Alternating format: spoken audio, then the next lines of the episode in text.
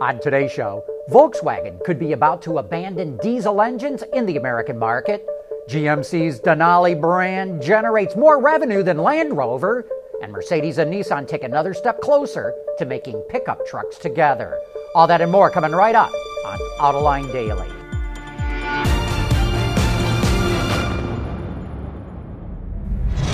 This is Autoline Daily, the show for enthusiasts of the automotive industry. Volkswagen just can't seem to come clean about its diesel emissions cheating. Another one of its top executives, Imelda van der Lamé, the director of VW's after sales group in Europe, told attendees at a consumer conference that VW's diesels do comply with all European regulations. Not surprisingly, the consumer advocates at the conference were furious. They said that VW just cannot bring itself to admit it did anything wrong. But technically, Imelda van der Lamé is right. VW did not violate European emission standards. But with statements like this, sure is hard to see how VW is ever going to regain the public's trust. Meanwhile, we could be on the verge of seeing Volkswagen give up on diesels in the American market. Volkswagen is barred from selling diesels in the American market in 2016 and 2017. And now Reuters reports the company is uncertain if it is ever going to sell diesel engines in the U.S. market again. Still to come, Buick creates a new sub brand to attract high end customers. AutoLine Daily is brought to you by Bridgestone Tires, your journey, our passion. Dow Automotive Systems, advanced materials that deliver better results. And by Lear a global leader in automotive seating and electrical systems. Wow, who knew? A report from JP Morgan says that GMC's Denali sub brand generates $6.4 billion in revenue. That's more than Land Rover and close to Audi. And we're just talking about a trim line, not the entire GMC lineup. So now Buick wants a piece of that action. It's launching its own sub brand called Avenir just like that show car that generated so much attention. Buick sees an opportunity to appeal to customers who will pay more for a higher trim level. But it's not building that show car. Instead, Avenir branded vehicles will get bolder mesh grills, bigger wheels, and special Avenir badging. Buick says three global models will get the Avenir treatment next year. Hey, you remember Toyota's cute little communication robot called Kirobo?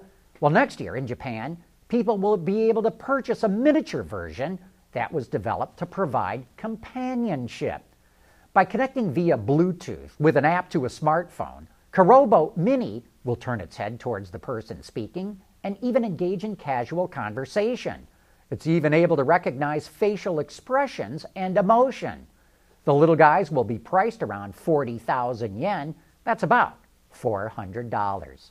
And speaking of Toyota, it just revealed the pricing and fuel economy numbers for the plug in version of the Prius called the Prime. It goes on sale in November with a starting price of $27,100. It also qualifies for a $4,500 federal tax credit. It has 25 miles of pure EV range and it's rated at a combined 54 miles per gallon. Coming up next, Mercedes wants to get into the luxury pickup business and it wants Nissan to make those trucks. Lear Connexus is the new application suite in vehicle connectivity designed to deliver over the air software updates and more from Lear Corporation's e systems, leaders in power and data management. The 2017 Nissan Rogue doesn't hit dealerships for another month, but we just got a chance to drive the new model. The standard version is powered by the same 2.5 liter four cylinder gasoline engine with a CVT. Overall, it works pretty good, but it's not overly powerful and it can be a bit buzzy when you really put your foot into it. For the first time, the Rogue is also offered with a hybrid with a 2 liter engine with a CVT. Like the standard model, the hybrid is offered in both 2 and 4 wheel drive.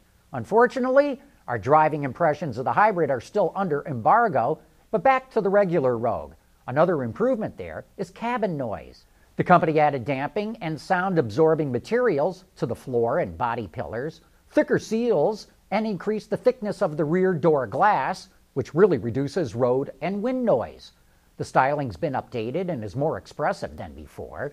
It features Nissan's V Motion grille, new headlights, new rear bumper, and the inside also features some minor changes as well. Pricing for the new model be, will be revealed closer to when it goes on sale. And in other Nissan news, it's taking another step closer to developing pickup trucks with Mercedes Benz. The German luxury brand will develop its own model based on the Nissan NP300. That's better known as the Frontier in North America. For now, Mercedes is planning to sell the truck in Europe, Australia, South Africa, and Latin America. The truck will be built at a Renault plant in Argentina and at a Nissan plant in Spain. For those of you who work in the automotive industry and are located in the Detroit area, please note that our colleagues at Ward's Auto have organized what they're calling the UX Conference or User Experience. The all day conference is all about what consumers really want and how they interface with their cars, and it focuses on the materials and technologies that can make that happen. There's even a panel discussion on how ambient lighting can improve someone's mood. And Wards will be presenting its 10 best awards for the best UX designs. That's tomorrow at the Suburban Collection in Novi, Michigan. And with that, we wrap up today's report. Thanks for watching, and please join us again tomorrow.